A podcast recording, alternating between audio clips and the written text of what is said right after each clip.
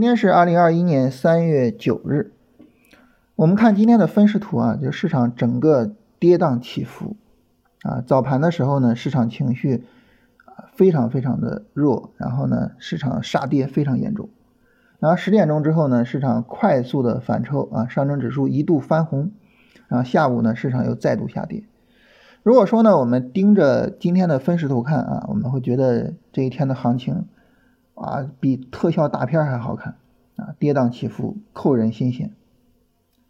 但是呢，如果说你的视野稍微的大一点，我就不说大的很大了哈，你就大到说我们昨天聊哈，三十分钟啊，一波短线上涨，然后呢一波短线下跌啊，最早那个时候可以去买股票，你就大到这个程度，你就发现这就没法买。为什么呢？你看三十分钟上四根阳线的上涨，四根阳线。很明显不到我们所说的七根 K 线算一个上涨的标准，对不对？所以这个时候呢，你哪怕说这个三十分钟上涨走出来，它也得什么呢？也得明天再走几根阳线啊，然后呢和今天的上涨整体上算一个短线上涨，然后呢我再等一个三十分钟短线下跌，那这就得到后天了，是吧？明天可能都来不及说构造这个买入条件，可能就要到后天了。所以这种情况下呢？那么今天这个行情啊，你哪怕就是视野稍微大一点点，大到三十分钟图，我去到三十分钟图上找进场位，这个行情都变得平平无奇啊，它只是一个三十分钟图的一个简单的起伏啊，所以就是很多时候就是我们在看待行情的时候啊，同一个行情，我们会发现呢，这个你的视野不同，你的结论呢也是不一样的。如果说我们成天沉浸在分时图里边，就特别的焦虑，是吧？这个时候呢，我觉得很大程度上是无助于我们做交易，它反过来是有害的。啊，今天有朋友找我聊啊，就说这个最近这段时间没有赚钱啊，非常的焦虑啊，包括选板块啊，以前的龙头呢已经死掉了，是吧？调整力度非常大，不能做。那新的龙头呢，它整个还没有一个很好的趋势形成啊，板块也不好选。股票也不好选，非常焦虑，非常难受。哎，我说你这有什么好难受的呢？对吧？你赚钱急于这几天吗？你有必要非得在这几天赚钱吗？对不对？而且我们昨天也聊了，是吧？一个股票要涨起来，我们能能够借的力，第一个就是大盘。你现在大盘你借不上力啊，对吧？包括我昨天也跟大家说，就是这个，你哪怕说。国证两千走得好，这也不行啊，因为上证指数具有比较强的反身性，所以这个时候大盘借不上力，你非得去赚钱吗？你非得那么焦虑吗？没有必要。所以很多时候呢，我觉得大家看问题啊，应该自上而下的看问题，应该首先思考宏观的大的问题，然后呢再往下看细节，不要盯到细节里边，不要陷到细节里边，啊，这样的话对于我们做交易是没有什么帮助的。你像我们在上周五的时候跟大家，呃说这个周末了啊，大家重点的去思考三个问题。你发现这些问题就相对来说都比较宏大，是吧？它甚至有的问题都宏大到了，就是我的整个职业生涯，我应该怎么样去安排我的学习啊，能够让我不断的去提升我的交易能力啊，让我更有可能拥有一个比较好的这个整个的职业生涯，是吧？我们的话题都能宏大到这个程度。啊，你不要看得太细，你看得太细，你交易没法做。啊，有些时候你需要一些大的视角去思考一些大的问题，包括比如说这种看行情啊，大的预期。你像年前我们就强调说这个，呃，核心资产高估的情况，啊，我们强调说呢，市场要走波段回调的情况啊，强调说风险还在后面，是吧？那现在风险来了。可能这种大的预期、大的判断会导致我们有些地方啊，在细节处理上不够理想啊。比如说二月八号之后的那个上涨，我反复的说，就是我自己是没有赚足的啊，这个我坦率承认。但是整体上来说呢，二月十八号之后的调整，我们几乎没有受到什么伤害啊。那这就是它的意义，这种不受伤害就能够在最大程度上确保你能够拥有一个比较好的交易生涯，没有比这个更重要的事情了。所以很多时候思考问题就是从大的方面，从更宏大的、更远的视角去看啊，不要老盯着这一时一地，是吧？啊，你老盯着这一时一地，最终失去的会更多。所以这个事儿呢，跟大家强调一下啊。当然，大盘的操作上，我们刚才也说了哈，三十分钟再等一个这个拉升，然后一个下跌，所以这种情况下呢，呃，我们得需要有一定的耐心啊，不要太着急。现在的市场环境呢，也不是着急赚利润的市场环境，是吧？如果说大家觉得我刚才说的这个走势，呃，听不太懂啊，你可以简单理解为，就是我需要 MACD 出一个红柱，然后再有一个新的三十分钟下跌，啊，这样简单了，是吧？那这是大盘啊，然后呢，我们说一下板块啊，今天呢，今天的市场里边哈，有一个新的板块啊，叫 BIPV 概念。啊，这个 BIPV 概念，大家一听可能会比较懵啊，这是个啥玩意儿啊？啊，这个东西呢，它就是一个光伏的建筑啊，就是这个东西是和光伏有关系的啊，它属于是呃光伏的下游啊。那么为什么市场会炒这个呢？主要是因为隆基收购呃森特股份啊，它的股权啊，所以呢市场就炒了这个。那很自然的，你说谁在涨呢？首先就是森特股份在涨啊，然后呢，与之相关的啊，就是我我跟大家说一下这些股票啊，瑞和股份啊，维业股份、启迪设计、拓日新能、深赛格啊，这些涨停股都是和光伏建筑有关的。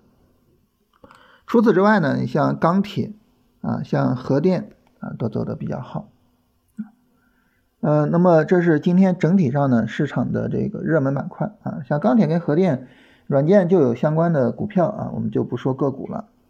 呃，因为昨天啊，有朋友在这个留言的时候啊，就说啊，你跟我们说钢铁啊，这是一个马后炮什么的啊，那个时候呢，我才大吃一惊啊，然后我突然发现，就是大家。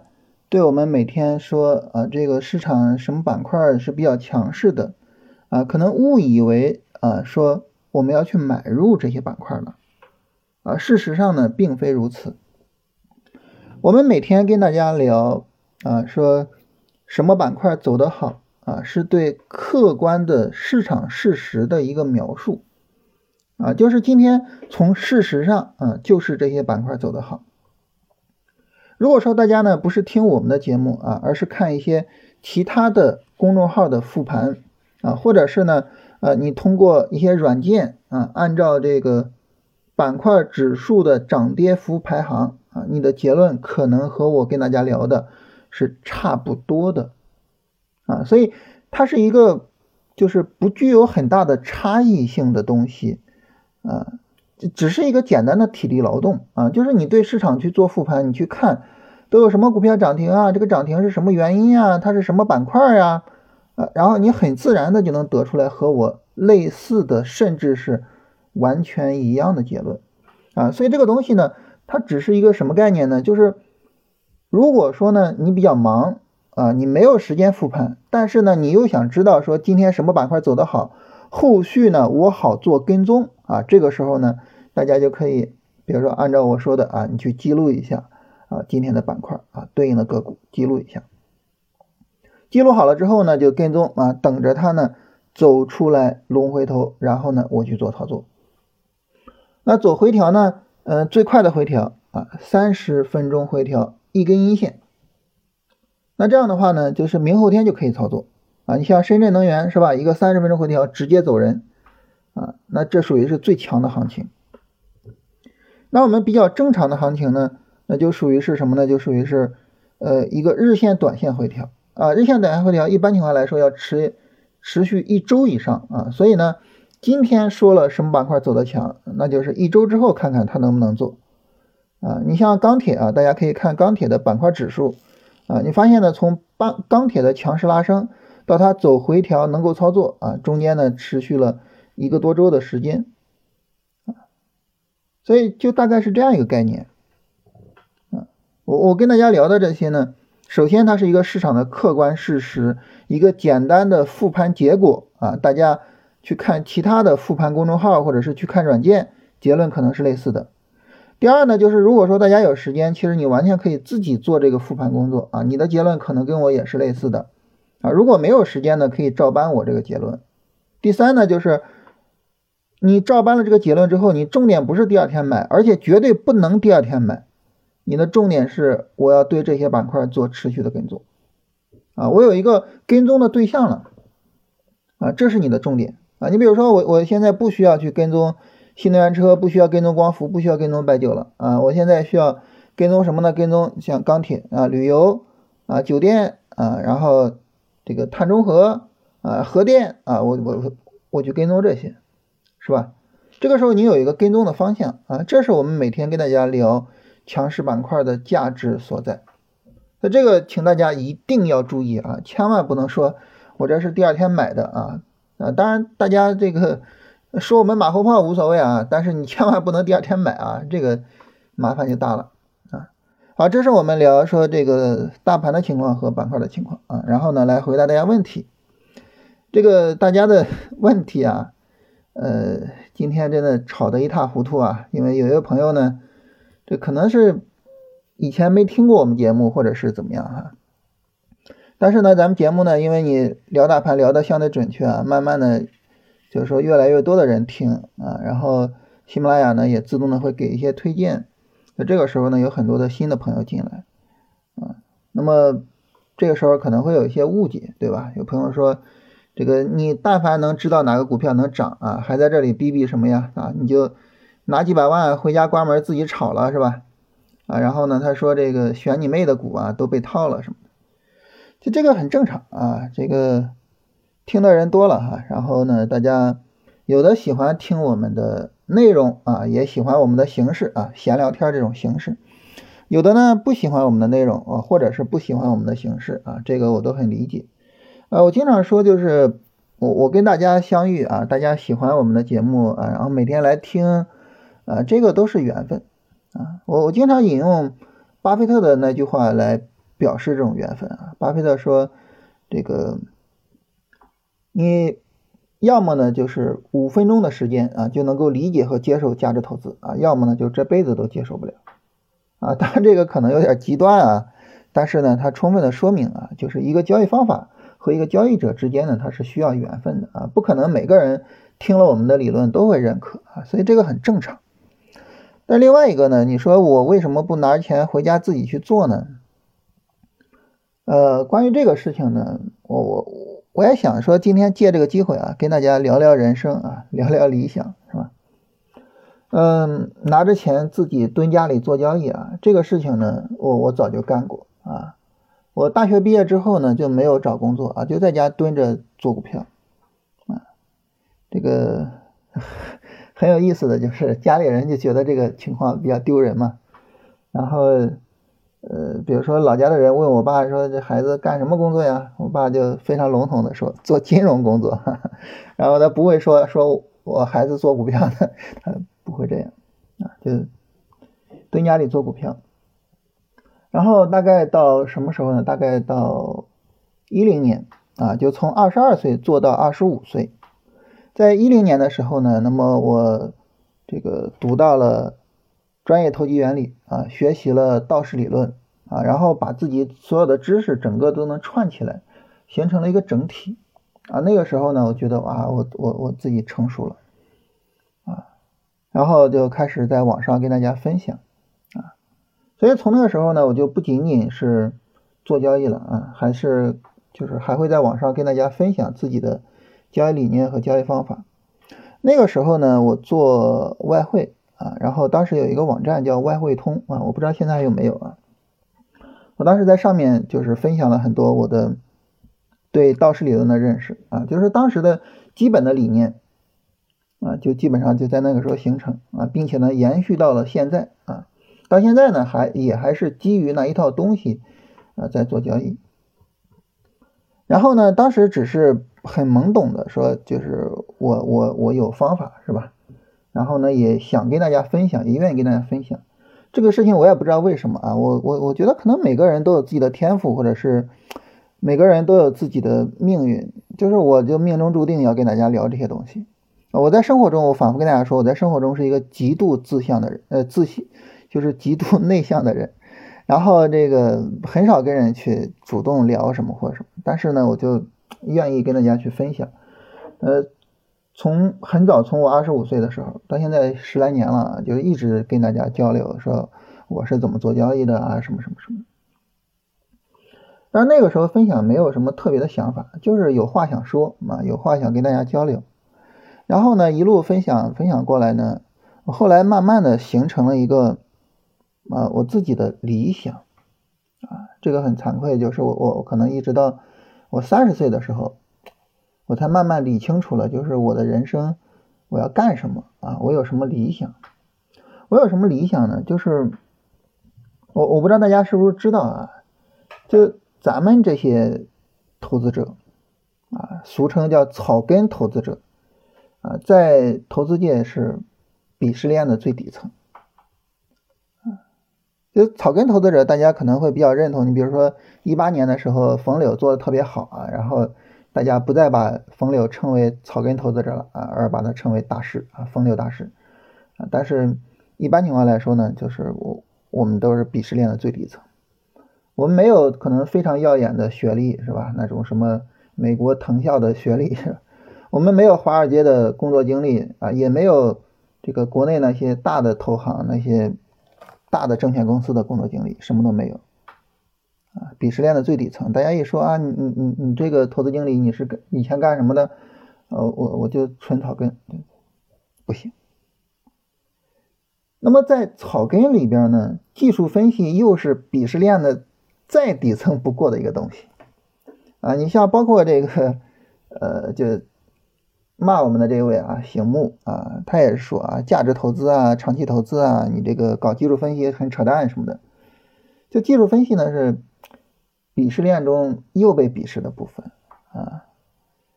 所以我我我我自己呢就想说，就是我希望能够让大家更好的，或者说能够更客观的理解技术分析到底是干嘛的。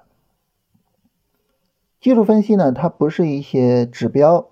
啊，不是一些买卖的信号，技术分析呢，更多的是对这个市场的理解啊。那么我们呢，把技术分析和价值投资和基本面啊，包括宏观，他们去综合起来，能够更好的去指导我们做操作。基本面呢和宏观，他们能够给我们提供一些预期，而技术分析可以告诉我们市场是否认同这个预期啊。他们去做综合，能够更好的帮助我们。把预期做好，进而呢把交易给做好。就是所以呢，我希望大家能够，就是说尽我所能哈，让更多的人更客观的去理解和认识技术分析啊，这是一个。所以呢，就不断的去跟大家聊这一块。那后来我发现呢，我这个理想可以再进一步，再进一步是什么呢？就是我希望能够，如果说有可能的话，就是培养一批。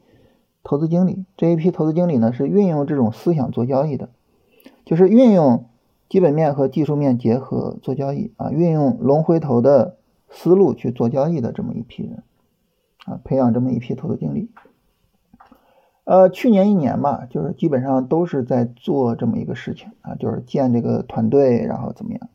那今年呢，感觉到很有希望了哈，我们团队里的小哥哥小姐姐们哈，现在做的，我觉得已经。很有意思了啊，非常有意思啊！这个希望今年能够给他们把产品发出来。如果说呢，就是比如说我们培养了一批啊投资经理啊，都是使用龙回头战法的，无论做期货也好，做股票也好。如果说我们这些人里边呢啊，比如说这个你做的很好，你拿了金牛奖或者是什么的，哇，我觉得这个人生真的是不是虚度的了。所以，我现在基本上就是从这个我的工作上啊，从事业上，我的人生理想大概就是第一，能够总结啊一套非常有效的啊，首先呢在市场中行之有效，其次呢能够复制到其他人身上的交易方法啊，当然现在主要就是龙回头啊。第二呢就是让大家能够理性的认识、客观的认识技术分析的交易价值。第三呢，就是能够培养出来一批投资经理啊，一批草根的啊，这个可能以前不受人重视的投资经理啊，所以这是我的人生理想。就因为我在三十岁之后，慢慢的形成了这这这这三个理想呢。你说再让我回家蹲到家里边做交易啊，跟我二十二岁到二十五岁一样，嗯，我我觉得我已经回不去了，啊，我我的表达的欲望，我的跟人交流，我的希望这些小哥哥小姐姐们把交易做出来的这种欲望太强烈了啊，我回不去了啊，所以，嗯，我我还是那句话，我觉得每个人都有自己的天赋，每个人都有自己的使命。啊，你生来是要做这个的，那我就好好的把这个事情做好它。啊，这是我以前可能没有公开的跟大家聊过啊，就是我的想法呀，我的人生追求啊，我的理想啊什么的，就是今天借着这个机会吧，跟大家谈谈心吧，算是啊，交交心，跟大家聊一下这个事情。嗯，如果说再进一步的话，就是你去问我说，为什么想培养一批草根的投资经理？就是我有一个什么感受呢？就是说很多的投资经理呢，他其实是很高高在上的，他跟他的投资人之间是没有什么交集的，他也无法理解他的投资人的诉求。你比如说前前前一段时间，就是呃有一个公募基金刚刚发行，一般情况来说，一个基金发行之后呢是要有三个月的建仓期，但是呢那个基金呢它。呃，为了避免错失年后的行情，两天就一把梭哈进去，然后买了一大堆核心资产，那那年后就暴跌嘛。你想，你作为一个投资人，你买了这个基金买了两天，然后它就开始暴跌，然后呢，你就发现，我的天呐，我怎么还没怎么样呢，我就亏了百分之十几、百分之二十了呢？我买的可是基金啊，我的天呐！一个新基金，它有三个月建仓期的，这怎么回事啊？就很大程度上就是这些基金，它离我们太远了。所以我希望，如果说我们这些所谓草根的这些投资者能够成长为投资经理的话，那我希望呢，他能够真正的跟投资者是站到一块儿的，真正的是能够为投资者负责任的。希望这一生能够有机会实现这个理想吧。啊，反正现在看着还是很有希望啊，很有意思。呃，如果说呃现在的这几个人啊，我因为因为现在就是着力的，就是跟他们几个人在交流啊。如果说现在这几个人他们能做出成绩啊，今年能发了产品啊，产品能做的比较好，嗯，明后年呢就会考虑说把这些模式推广啊，然后更多的人说能不能参与进来啊？如果说，唉。这今年还是不行的话啊，我们会再探索，会再去寻找说什么样的方式会更好一些。嗯，就跟我们做交易一样啊，就是我们做团队所有的模式，所有的什么都是我们自己从零摸索的啊，没有去参考说其他什么成熟团队的经验啊，所以很多事情很坎坷啊，但是呢，我相信摸索出来之后可能会更有利于咱们这一套交易方法的这种推广啊，所以呢，就是。慢慢弄啊，慢慢弄，反正我我不着急。我觉得做事业跟做交易一样，就是保持好自己的节奏是最重要的。啊，今天算是跟大家聊了一个聊了一个很有意思的内容啊。好，来看一下其他的问题啊。你像这个问题我就不回答啊。你说，比如说你为什么不回去自己做交易啊？这个我就不回答了。而且我之前说过一个逻辑，我我我个人认为是很有道理的，就是。我每天讲的这些道这些东西有没有用？其实你是有自己的判断力的，对吧？那如果说呢，你说你怀疑我是不是图谋不轨啊，或者什么的，这个我觉得在很大程度上你是在怀疑自己的判断力，对吧？所以其实没有必要。呃，有缘分呢，就咱就听一听啊，然后呢，大家聊一聊啊，没有缘分就无所谓，是吧？呃，有朋友问说。深桑达 A 啊，算不算是龙回头？那很明显啊，这个股票的调整力度有些大了啊。三月一号直接一个跌停啊，这调整力度有些过大了啊，所以这个不算是龙回头。啊，有朋友问说，被扫止损之后呢，优势呃，整个走势仍然很喜欢啊，还想买怎么办？还想买就不要控制自己嘛，就买嘛。因为你要去判断这个扫损它是偶然的啊，这个随机的波动啊，把你给扫到了，还是说什么呢？还是说这个市场啊，确实就是不行了？你要去做这个判断，那你说这个走势仍然很喜欢，就说明它只是偶然的波动。那既然是偶然的波动啊，既然整个走势没有问题，那你该做你就继续做嘛。有朋友问海量股份啊，海量股份这个走势的话，其实它整个走势不是太活跃啊，然后走整个走势比较乱，但是整个走势的话还没有太大问题啊，整个的调整力度是非常非常小的，呃，所以是可以操作的。小型电器调整到位了吗？呃，这个首先呢，我们要说啊，我们的理论里面不存在调整到位这个概念啊，不存在这个概念。那么我们只是去判断说整个调整的力度大不大啊，力度大我就不做了，力度小我就做。那小熊电器那毫无疑问力度大大了去了，是吧？哎呀，这个调整直接打下来百分之五十还要多，我的天呐，这力度大了去了。所以这个时候，除非说你说我做价值投资，否则的话就没有必要。呃，友发集团可以批量进吗？这个关键，这个批量我不理解啥意思。但是友发集团这个走势它很弱，这个这个走势不是一个龙回头的走法啊。然后零零二幺三零。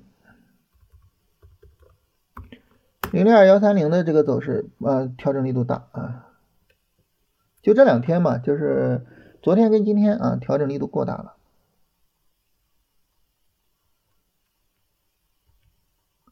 然后能不能全方位的去分析一下某一个板块啊？比如说，呃，商贸代理板块有没有联动性啊？算不算弱转强？然后怎么怎么样？啊，我们来看一下啊，商贸代理这个板块。那么这个板块，你说它有没有联动性？怎么看呢？你主要是看什么？主要是看这个板块里的股票。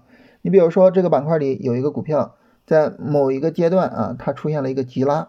这个吉拉的概念呢，就是这个涨速啊，五分钟涨速，比如说在三以上，就是五分钟涨了百分之三以上啊，拉升速度非常快。这个时候呢，你去看一下其他的个股是不是同样也有类似的拉升啊？如果说有啊，这说明呢。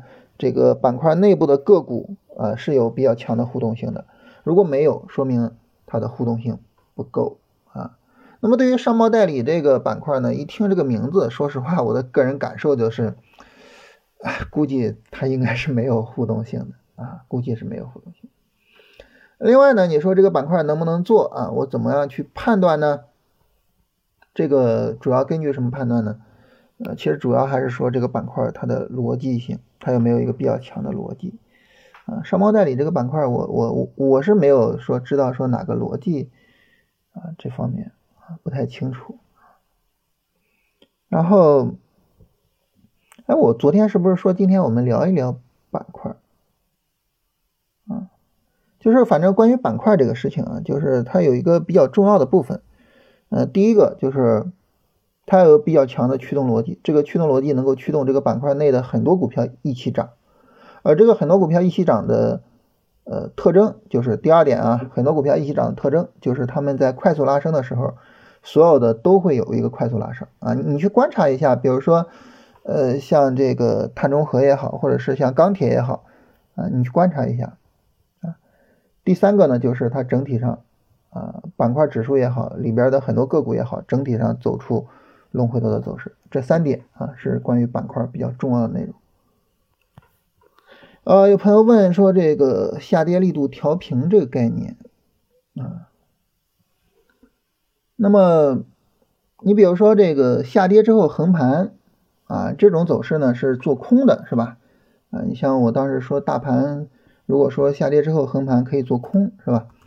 啊，然后呢，我们说这是做空的。啊，但是它下跌横盘，这力度不就调平了吗？不就可以买了吗？啊，那么这个力度调平和下跌横盘是有区别吗？它俩不是一回事儿啊。力度调平呢是下跌之后一个大力度的上涨啊，然后呢再有一个本级别的下跌，就是力度调平的过程哈。三段行情都是本级别的，而且中间那个上涨它要比较有力度，能够显示出来说我要上涨啊，我要往上走，它能够显示出来这个东西。但是很明显，我们这个不行啊啊，我们这个不行。我跟大家举一个关于力度调平的经典的例子啊，大家可以看一下，在一九年的时候，一九年三月七号之后呢，市场大跌啊，三月八号大跌是吧？然后这个时候呢，从三月十四号到三月二十一号啊，这是一个日线上涨，这个上涨涨到了前高附近，拉升力度比较大。然后呢，从三月二十一号之后再度下跌，跌到三月二十八号。那么这个时候呢，从三月七号到三月二十八号，整体上就是一个调整，而这个调整是被调平了啊，整体力度是非常小的，所以后续呢会有一个明显的行情啊，这是一个调平的过程啊。那么我们看着这样的调平过程，你就能够去理解，说调平两个要点啊，第一个要点一波强有力的拉升拉到前高附近，第二个要点呢新一轮的下跌下跌力度小啊，我们就可以做了。然后有朋友问说，这个，呃，三十分钟下跌 N 的三段是不是每一段都有七根 K 线？一般情况来说，每一段都要有七根 K 线啊，一般是这样，否则的话呢，这个调整的结构不够，很难涨起来啊。但是呢，如果说就特殊情况啊，你比如说一段下跌持续了十来根，啪两根大阳线一拉，然后又一个十来根的下跌。那这也可以算调整充分了，就整整体的这个行情规模足够了。但是一般情况来说，三段都要有啊。啊，我还没有注意，在呃这位朋友说这个呃问的问题下边那个醒目还在回复他啊，说一切不看公司业绩啊，这个用短线战法的都是耍流氓啊。主播这货他要懂技术，年前就让你清仓了，这才是大师。哇，我我我我前面我看这个大家的评论的时候，我还没看到他还在评论别人这句话。但是有意思的是，我们确实在年前的时候跟大家强调风险了啊，确实在年前就在强调风险。嗯，所以这个东西呢，我觉得无论价值投资也好，还是技术分析也好啊，这些东西呢，它都是工具啊，都是工具，关键看你。这些工具用的到位不到位？如果说你就是把技术分析理解为什么技术指标啊，什么买卖信号呀什么的，就这个时候呢，你理解的不到位啊，那这个时候肯定是用不好的。但是反过来啊，你如果说把价值投资就理解为什么市盈率啊、市净率啊，那你价值投资肯定也是做不好的。有朋友问说，潍柴动力怎么样？嗯，潍柴动力，我们看整个调整力度也是非常大啊，不能做。呃，然后中创环保是否符合龙回头？中创环保这是一个典型的弱转强啊，因为前面是一个持续下跌的走势啊，典型的弱转强。但是中创环保在前面上涨的过程中没有涨停啊，它可能在环保股里边不算是最好的。然后它现在的整个调整嘛，哪怕是今天跌了百分之五啊，整个调整看着也还是可以接受的，就看后续的这个演化情况。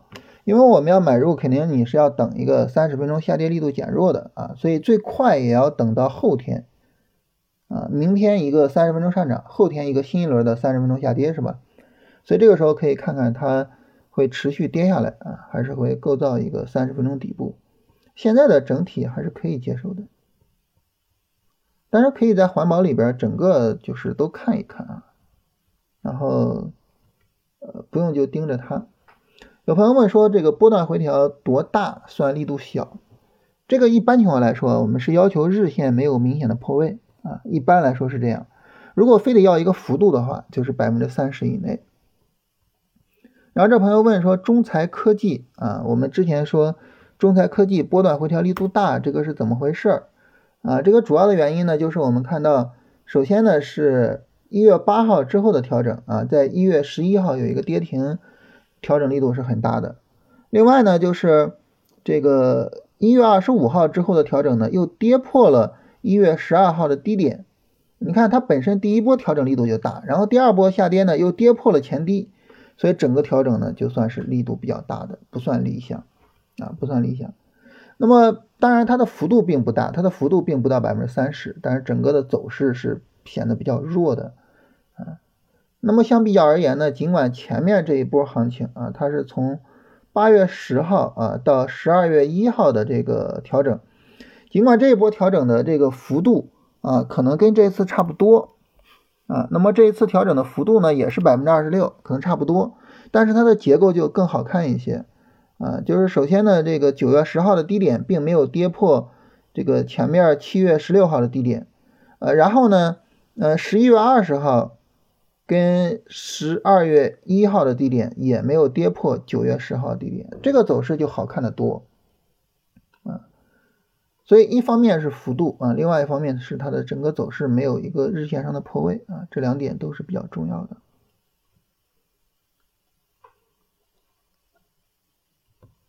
然后有朋友问说，这个大盘确定仓位啊，个股的话呢，呃，去根据个股的走势去做买入。那这个时候，如果说我们买个股正好赶上大盘高开低走啊，会不会带崩啊？解决办法怎么样？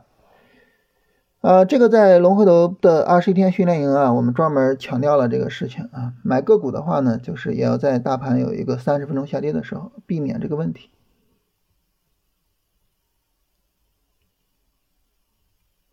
啊，这是整体上大家的问题啊，这个简单跟大家聊一下。嗯，最后呢，还是想强调，就是我觉得就是还是那句话，就是大家喜欢听我们的节目啊，每天。花费那么长的时间在我们的节目上啊，这个呢，大家都是缘分，所以呢，我们更多的把注意力也好，把这个讨论啊，把这个精力啊，放到咱们相互之间啊有缘的人身上啊，没有必要往外耗散精力啊，所以大家也不用 帮着我们去吵架哈，这个把精力放到学习上啊，然后呢，这个。